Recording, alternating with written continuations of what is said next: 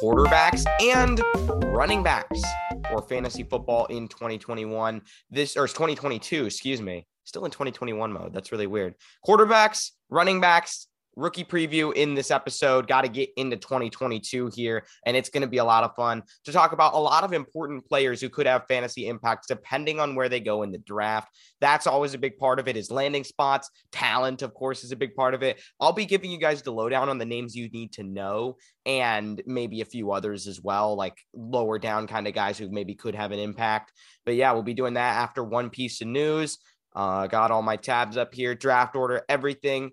And it's been a wild weekend, but I'm still here to record a podcast for you guys because what happened this weekend was a lot of things, some good, some bad. I have been participating in debate throughout this year, and this weekend, my partner and I did a district tournament and finished runner up and qualified for the NSDA Nationals for Public Forum debate. So we'll be there in Louisville between June 12th and 18th, I think and that should be a lot of fun. So I'm really excited for that. And also, midday during that, the tournament was virtual. Midday, I found out I had also tested positive for COVID. So feeling all right, mild symptoms, getting better for sure. I'm to be fine. But I'm recording this currently, I believe, while having COVID, unless I would test negative now. Tested positive yesterday. I'm recording this on Sunday, and you're getting this on Monday. So, but I'm feeling all right. But that happened I during I found out during the tournament. And so thankfully it was virtual or I also would have had to quarantine and miss it miss it. So all good there. But yeah, and we ended up doing really well. And so we're in NSDA Nationals for public forum and that'll be in June. So I'm really excited for that. That's just a personal thing that I did this weekend. And now we're recording an episode. Quarterbacks, running backs, and extension news. Another quarterback getting a ton of money and so let's get into it. You can follow me on Twitter at Calvin underscore SGF, at SGF Pod for the podcast.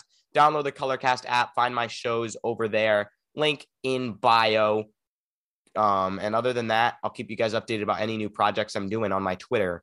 And uh, yeah, I did a college basketball show for a while on Colorcast. That's over for the season, but it'll be probably coming back once college basketball comes back.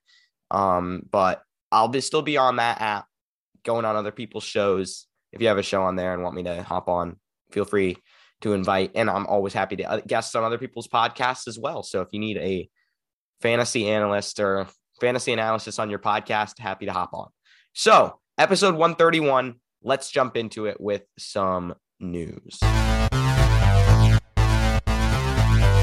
Like I said, another quarterback getting a big extension. This time it's Derek Carr.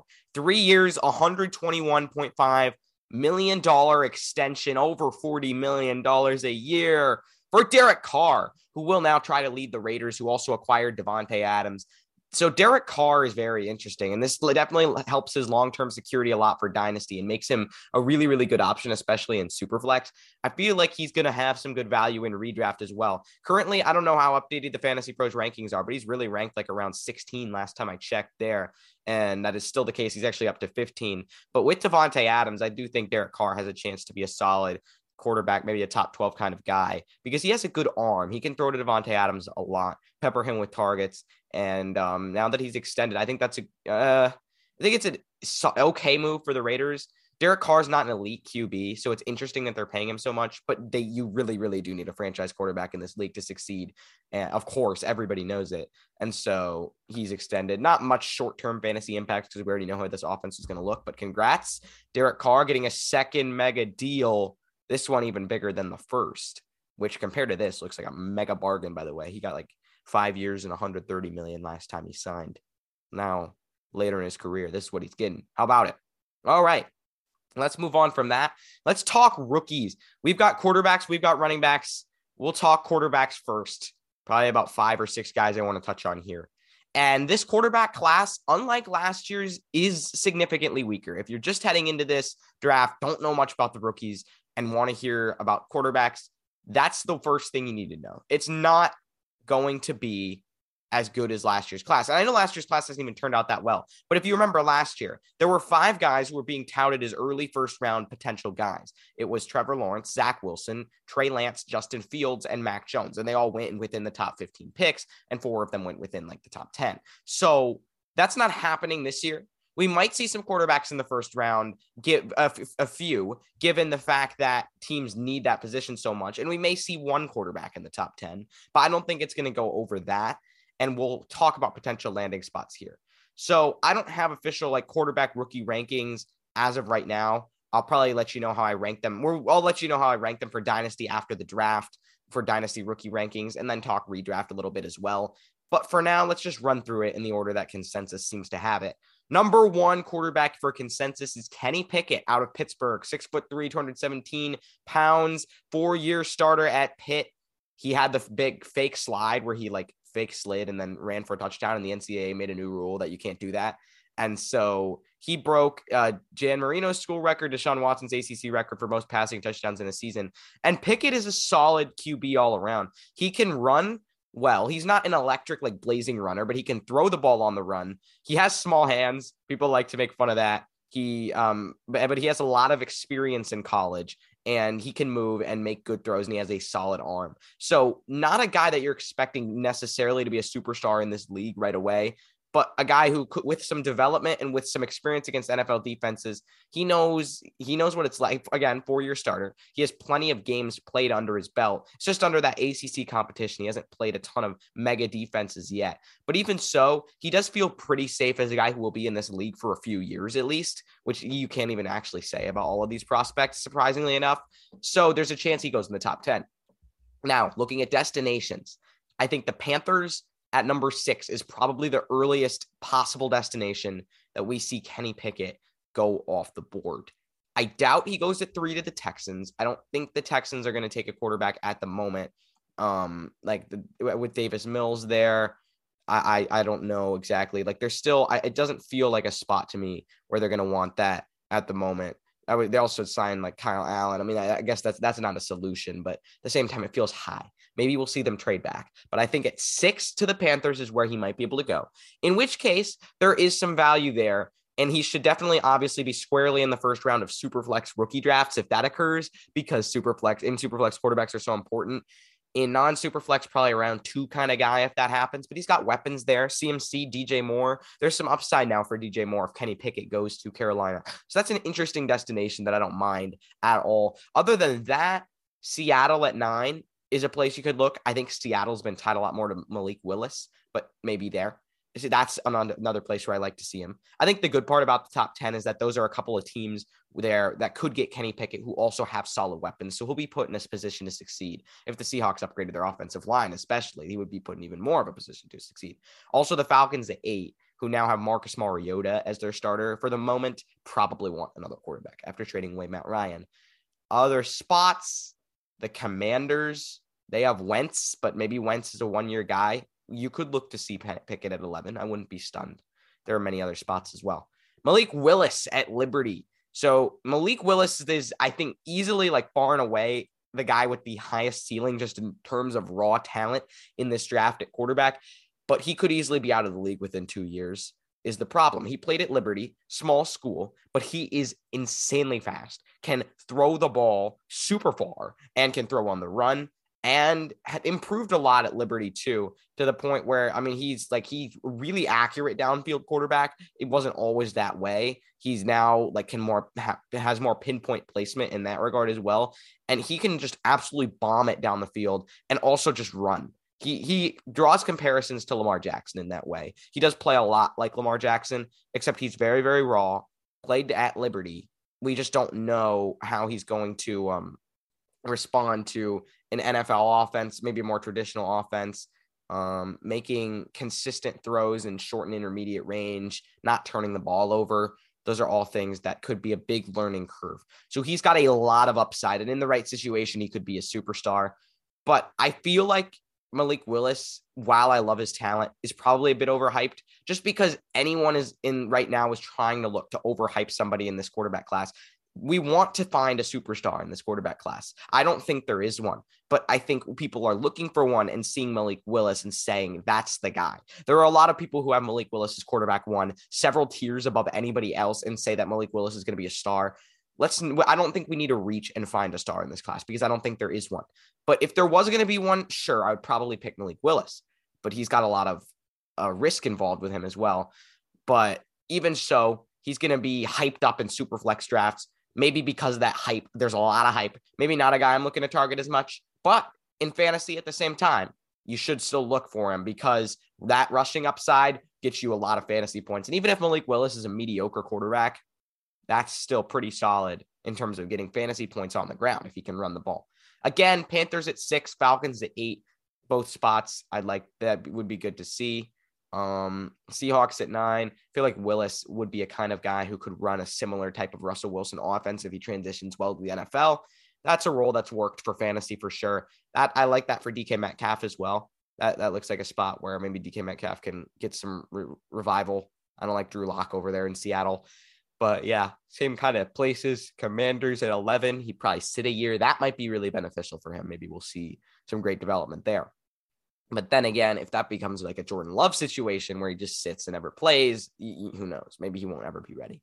Matt Corral at number three from Mississippi could easily be, I think, the best quarterback in this class. He's just a kind of traditional pocket passer who can place the ball well, make good decisions. He doesn't really throw that many picks. And I mean, he can evade pressure pretty well and run all right, but he's not going to be racking up like rushing yards like these other guys are or, or maybe like a guy like Malik Willis is. I don't think there's a ton of upside for fantasy value is the problem. And I also think with other guys shooting up draft boards, Matt Corral may fall to the middle of the first round or maybe like to the Saints or somebody like that. And if he lands there, that's not an exciting destination for me where I'm going out to get him other than in Superflex. That's not a spot where I would think I want him in redraft. In Dynasty, yeah, a later round pick, that's fine. I think if you're maybe looking to get a value on a guy like Matt Corral, because I think a lot of people got values on Mac Jones last year because it didn't seem like he had a ton of upside and then got some, he started putting up some decent games and was okay in super flex. But he, that's, he's in the middle of the first round. So maybe like I think he's probably not going to be anything more than a later round kind of guy in any fantasy league, but in super flex, he could have some value depending on where he drops. Like for the Saints, not a ton of weapons there, unfortunately, but he might be solid over there because I mean he is a maybe the most pro ready. Some people say I don't know if pro ready is even a thing, but pro ready out of these quarterback prospects. Other guys, Sam Howell from North Carolina, he struggled by losing a lot of weapons this year. I don't really like him that much. He's probably going to be a later first round guy that somebody takes to try to take a shot in the dark kind of at a quarterback. I don't think he's going to be very successful in the NFL. Desmond Ridder one more guy I want to talk about for sure. Didn't really show up against Alabama in the college football playoff semifinal, but he can run the ball too. And he's like flying up draft boards too. This is the the yearly guy where you see NFL teams are liking Ridder. There's rumors about Ridder flying up draft boards, going in potentially the middle of the first round or higher. There are teams that I think seemed very, very interested for sure. And so that's something to keep an eye on. Um, as he flies up there, and then he could maybe be a team's quarterback of the future. So looking at spots, maybe the Steelers at 20 for Desmond Ridder, New Orleans at 16 or 19. Um, that's an interesting place.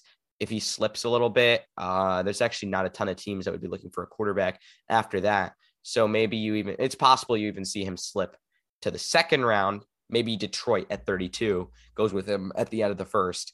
But after like 20, there's kind of a dead zone where a team doesn't really need a quarterback. So Ridder ran a 4.52. He could be really good for fantasy. He's got a lot of upside, but that's going to depend on where he goes. And because he doesn't have the greatest evaluation, like until he hasn't gained much traction until recently, I think we need to take more of a wait and see approach in terms of how NFL teams approach him. Also, Carson Strong, he's named appropriately because he has a good arm, probably a second round prospect who maybe could sneak into the later later first for a really needy team. But I don't think much of him for fantasy value. And then other than that, there is nobody who will like have fantasy value at all in this class. So let's move on to running back. Uh, running backs. There are a few guys here. I like the running back class. It's very solid. I think it's all gonna a lot of it is gonna be dependent on landing spot and how many carries these guys can get because I don't have a consensus. I don't have a clear number one coming out of this class. It's really three guys like who I think are at the top. It's Breece Hall, Kenneth Walker, and Isaiah Spiller, and then a couple guys like Zamir White, um, and uh, who are a little bit later, and then like Rachaad White as well, um, Brian Robinson, uh, and like James Cook still a little bit later, but like guys who I think are kind of in that next tier of getting a role. Maybe they could be a later round RB kind of pick for fantasy who gets some some yards, a few touchdowns, things like that. But it seems a lot like the 2019 RB class. We kind of saw, I think we saw one running back in the first round that year, like Josh Jacobs. And no one from that class was really that incredible. Like, yeah, Josh Jacobs, yeah, David Montgomery. I think we're going to get a few guys like that from this class, but probably no superstars it's going to be just a lot dependent on landing spot, like I said. And there's not one of these guys that I'm particularly down on in this top tier. But let's go through them and see where maybe they could go. Maybe we'll see run one running back in the first round. I doubt we see multiple. But Breece Hall, he's a very, very complete running back. He's patient, he's physical, and he's pretty speedy too. He doesn't have an incredible like he's not like very uh, like a breakaway elusive guy. He's not a guy who will run you over like a Javonte Williams wrecking ball. He isn't that. He's all right in the passing game, and but overall, like he's just a fun. He's like a good prospect all around. And I think a lot of people maybe faded Jacobs for that reason because he wasn't elite in anything. And a lot of people were like, "Oh, this is why Jacobs is to be great." But like Breece Hall is kind of fits that mold he'll drop somewhere and probably become an RB2 for fantasy. So, looking at teams that could use Breece Hall, there are some. There aren't a lot of teams that are, don't. There's some a lot of teams that like there are. Excuse sorry, there aren't a lot of teams that have like a complete void at running back to fill. The interesting spot, maybe the Bills at 25. If you, but then that's kind of a timeshare. I don't know if they're fully moving on from Devin Singletary. Is the problem there? Uh, I don't know. The Eagles, they already have Miles Sanders. It's hard to kind of say because there's a lot of spots where these guys could go. Uh, the Cardinals, I mean, they seem to have confidence in James Conner, but then again, like it's really hard because there's not a lot of places where like the running back spot is that wide open.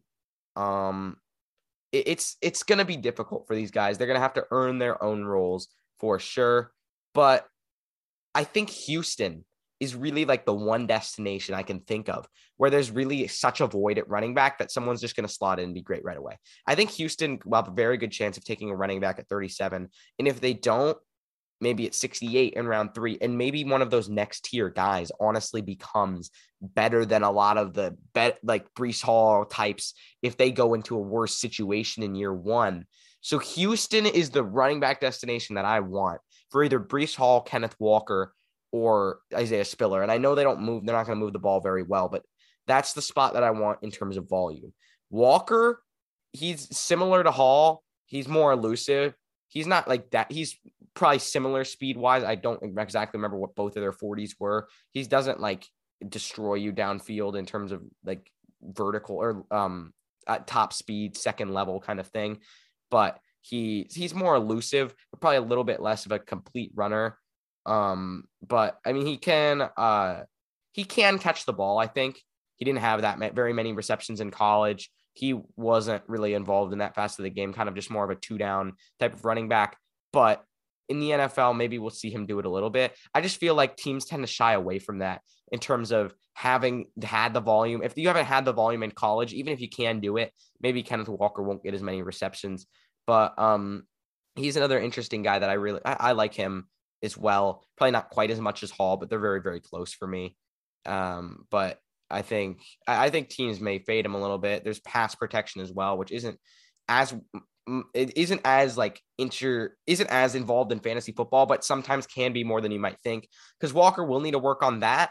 But like when you're a two when you're a guy who can can catch the ball but can't pass protect, and you're not elite at catching the ball, you may not see the field that much on third downs just because you want teams to be guessing as what you're going to do on that down, whether you're going to block or run a route.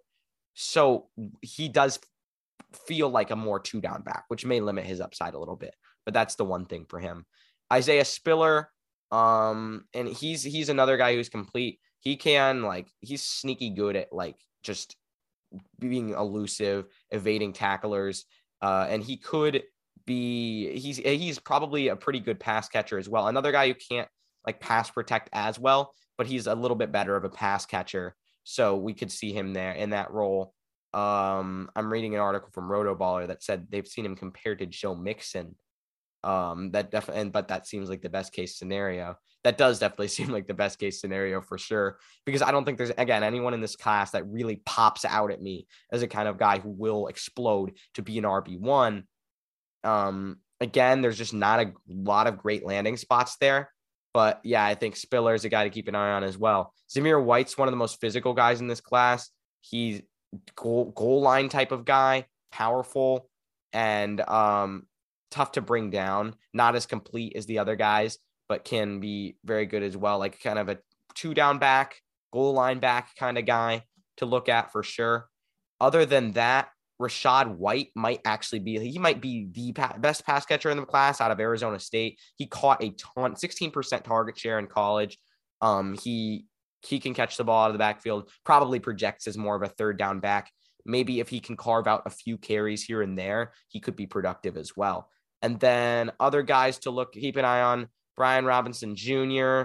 He's a guy who gets ranked a little high in some spots um, out of Alabama. Of course, that classic Alabama running back who gets some carries and does well in that offense. He probably might be okay it's going to depend on draft capital and opportunity for a lot of these guys. But yeah, I feel like there's not one guy that really makes himself stand out from the rest of the class. If I had to say one, it's probably Breece Hall, but there's not one guy who just flies up draft boards and it's clearly the number one. It's all going to depend on what a team spends. It's going to be a very dependent this year on draft capital because then we can know how much the team believes in them and then just opportunity there. So if Houston spends a good pick on a running back, that might be a really good scenario for one of them. So we'll see. That wraps up the show, guys. Thank you so much for tuning in. Next week, got wide receivers and tight ends. And oh boy, unlike running backs, there are some wide receivers that really could break away and be superstars in this class. I'm excited for it. There are multiple guys that I have my eyes on and could feel like could be big, big superstars, especially in the right spots. And I've already got some dream destinations for some of them. So tune in next week for that. Going to be a lot of fun. Follow me on Twitter at Calvin underscore SGF, podcast updates at SGF Pod. Thanks for listening, everyone, and I'll see you next week.